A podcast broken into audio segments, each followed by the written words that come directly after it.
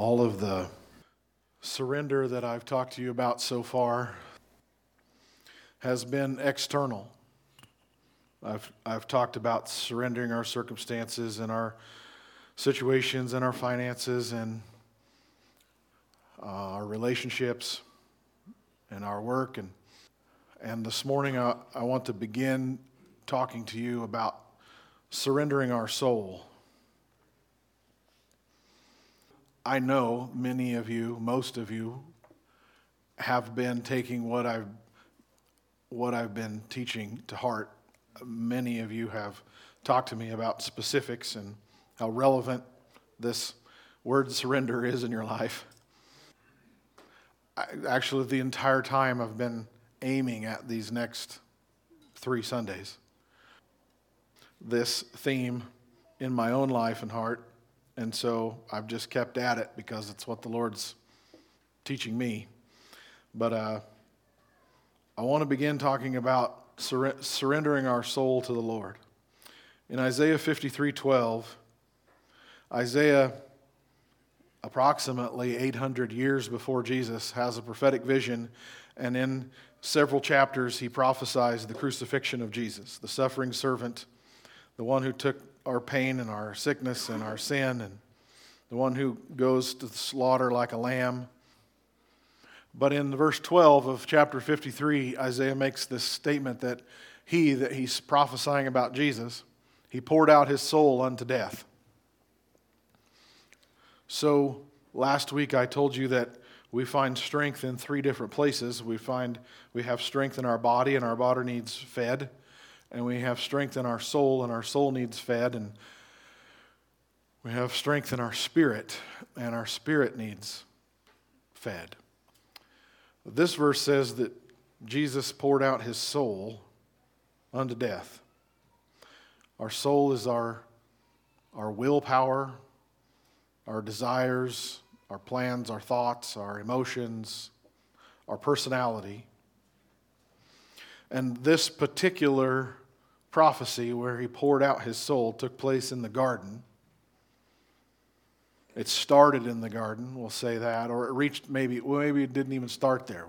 It started before that because he said that he was powerfully moved and set on getting to Jerusalem and that he was agitated until the work was over. But it reached its climax in the garden, where he's sweating blood as he prays, essentially 2 things. We can see in John 17, and the other Gospels talk about Jesus praying, "Father, if there's any other way, please take this cup from me.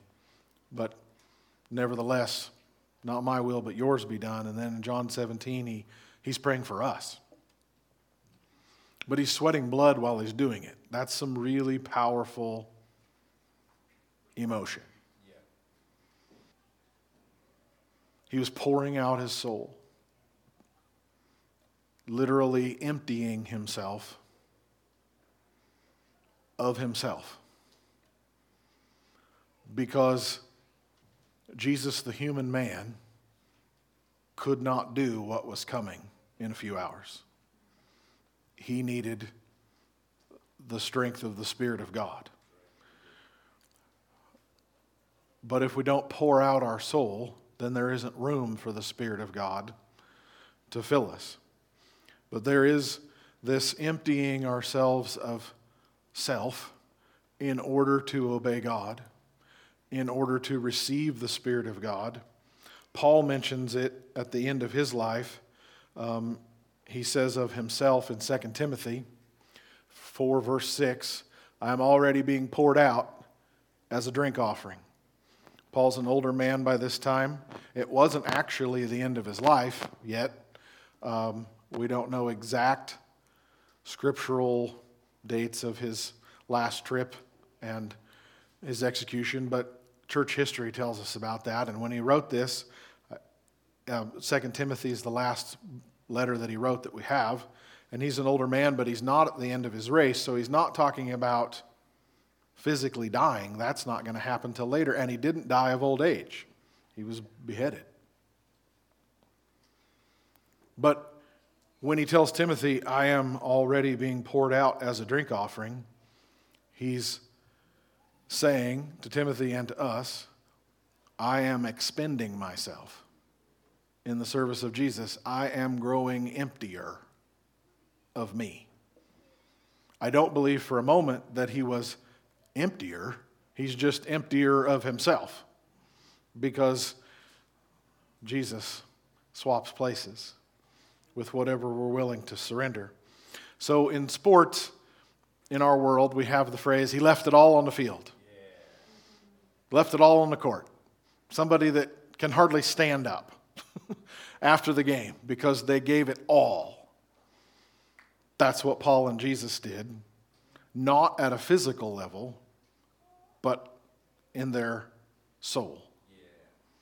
I have drained myself of everything I have to obey God.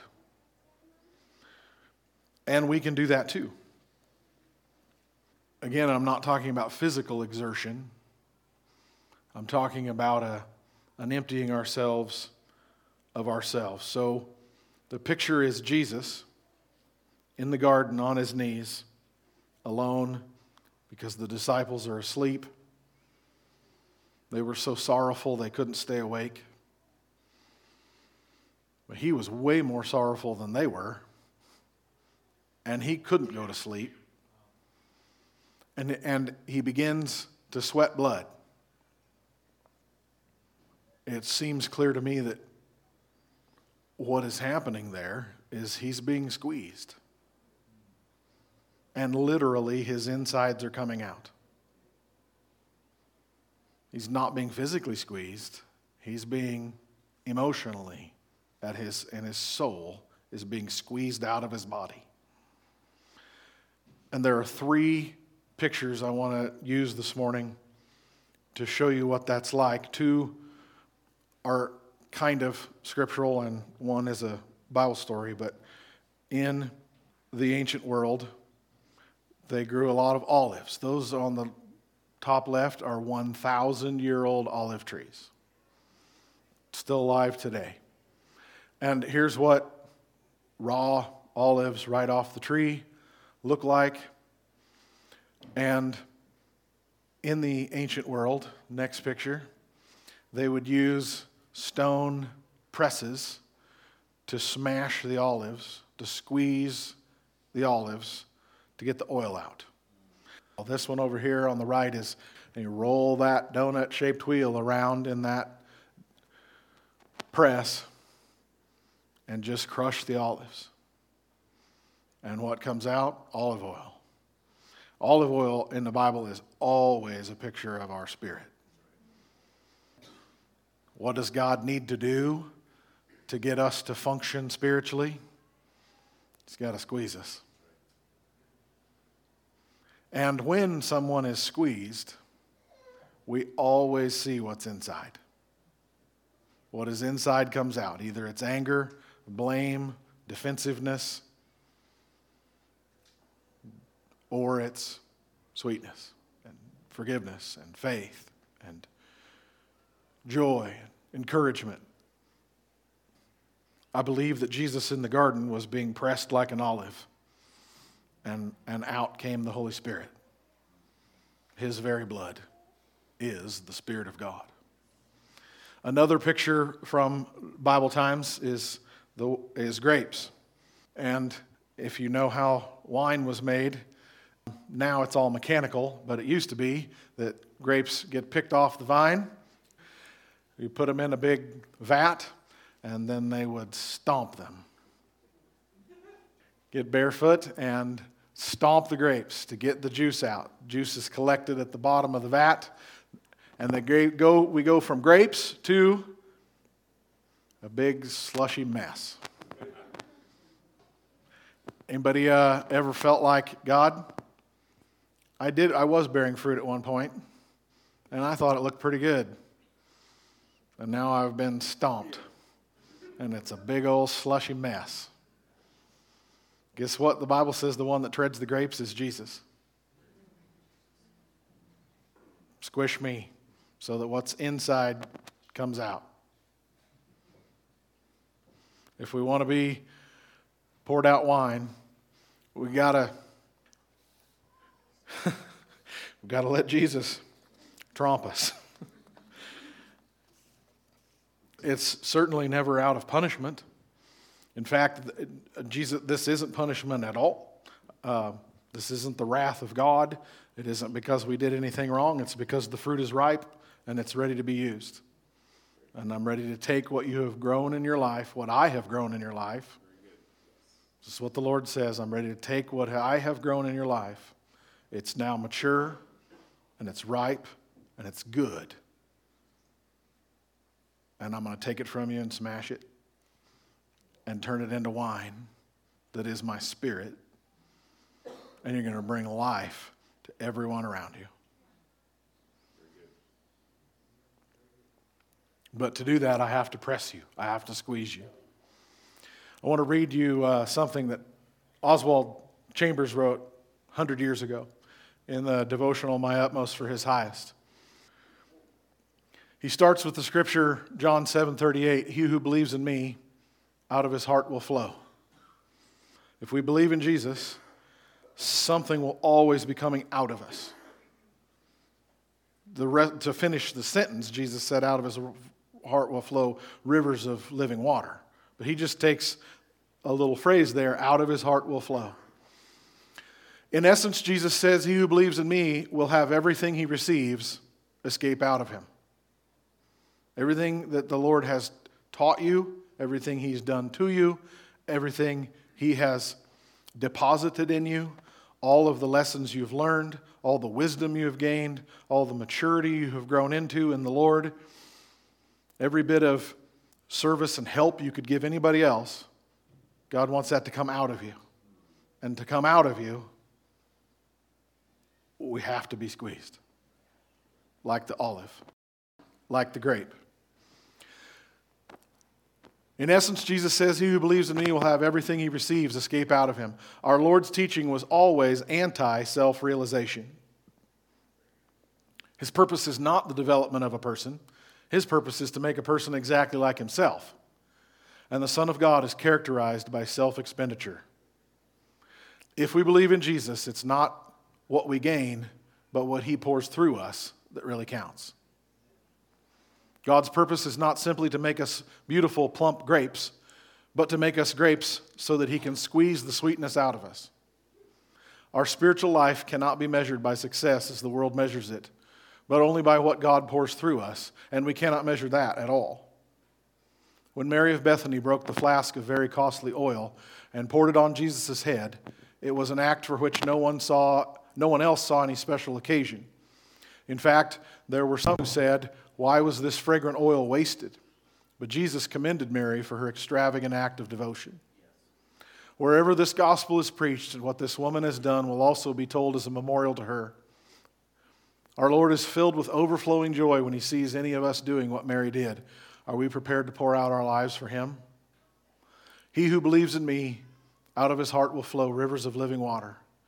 Now is the time for us to break the flask of our lives, to stop seeking our own satisfaction, and to pour out our lives before him.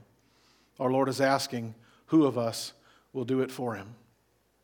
That's My Utmost for His Highest, the reading from September 2nd. So Oswald Chambers references the story of Mary pouring out her perfume on Jesus. So we're going to read that in Luke 7 and John 12. It's in all four Gospels. Luke 7, 36-38 says, "When one of the Pharisees asked him to eat with him, and he went to the Pharisee's house and sat down to eat. And behold, a woman in the city who was a sinner, when she knew that Jesus sat at the table in the Pharisee's house, brought an alabaster flask of fragrant oil and stood at his feet behind him, weeping. And she began to wash his feet with her tears and wiped them with the hair of her head. And she kissed his feet and anointed them with the fragrant oil."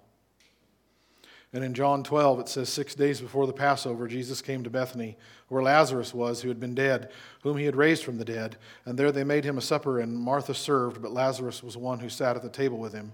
And then Mary took a pound of very costly oil of spikenard and anointed the feet of Jesus and wiped his feet with her hair. And the house was filled with the fragrance of the oil. One of the disciples, Judas Iscariot, Simon's son, who would betray him, said, Why was this fragrant oil not sold for 300 denarii and given to the poor? 300 denarii is essentially a year's salary. I've talked to you about that recently, so just think of whatever you make in a year, just all at once, just dumping that on Jesus. She makes quite a scene of extravagant love for Jesus. But what I want to focus on this morning is the broken jar. Some translations say box, but it's really a type of clay jar that didn't have a stopper on the top because the fragrance was so strong and potent. It had to be just made in wet clay and then sealed and the clay dried, and it had to all be given at once. It was literally all or nothing. When a perfumer would open this bottle, it had to be used. And somehow, she has this extremely valuable jar of raw tree resin that was made in perfume production. One of the nicest smells in the world, I guess. It's quite a fragrance. But she just smashes the jar and dumps it on Jesus. To the point that in every practical way, it is a waste. It had value, and tremendous value, and it could have been sold or used as inheritance or something. But she's just so in love with Jesus. She's so thankful that she just smashes the jar and dumps it all on him because there isn't holding any back. So I want to compare that to the olives and the grapes, that Mary's bottle represents our soul. There are circumstances in our life that we don't choose, we didn't ask for. God just does them to us. And we feel like the olive in that press and the rock just rolled over my head and I got smashed. That's God bringing the oil and the wine out of us. But Jesus didn't ask Mary for this, and he wouldn't dare. He never would have. She just voluntarily says, here, you just have everything. Have the most valuable thing that I have. Take it all. I just dump it on you in extravagant, wasteful love. That's a picture of us pouring out our soul. That's a picture of us breaking ourselves open and just letting it all run out on Jesus. This is, in Scripture, the most valuable thing anybody ever gave the Lord. Because the Lord doesn't need our service, and he doesn't need our money, and he doesn't need our stuff and our things and our Bible studies and all the things we think we're doing for him. He wants you. And all of the surrender that I've talked to you about so far, surrendering your unsaved kids and grandkids, and surrendering your finances, and surrendering your emotions and your anger and angst with the world, and just being at peace, all of that is really just practical, common sense wisdom for you to live a good life. What I'm talking to you about this morning is giving your very self to God. And that isn't practical. It is totally wasteful.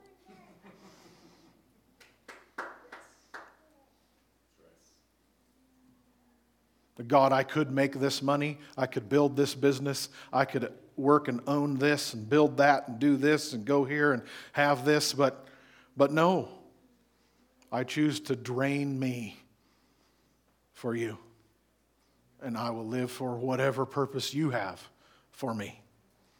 Voluntarily, I surrender my soul, and I pour myself out as a drink offering. A drink offering was a cup of wine that pagans and the Israelites did this. It was part of the offering ceremony at the altar of Yahweh God and of whatever idol that the Greeks were worshiping or the Romans or whoever. They would have a large cup of wine and they would just pour it out on the ground. They would lift it up to the gods and give it to them as an offering. That made it holy to that God, dedicated to that God. And Yahweh received drink offerings of wine also. In the temple in Jerusalem, in the tabernacle of Moses, they would lift up the wine and then they would just pour it out on the ground. From every practical viewpoint, completely wasted. And the earth, the ground, represents just daily life and the dirt of humanity. So pouring out our soul, it includes us giving Him all of our emotions and our thoughts and dreams and hopes and visions and our career, and giving all of that to Him to do whatever He wants with. But at a practical level, it's just, Lord, I will waste my life living in the dirt. Heidi Baker says, I'm just one little woman living in the dirt. If you don't know who Heidi Baker is, you should find out. Lives in East Africa, in a war zone, and just loves people. She has a PhD. Could be anywhere else in the world than in a Muslim terrorist war zone. But I pour myself out in the dirt to love these hurting and broken people that need hope. At a practical level, everyday life level, that's what it looks like to pour out our soul. Is, Lord, I just, whatever you want, even it looks like a total waste. Here I am, I'm yours. I pour myself out. I break myself open.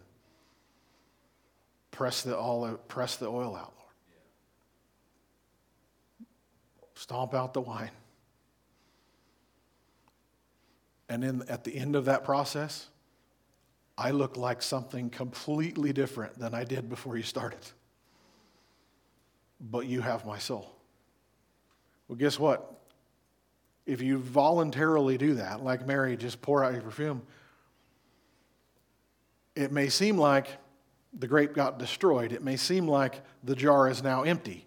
It's broken, but in Christ, you're never empty.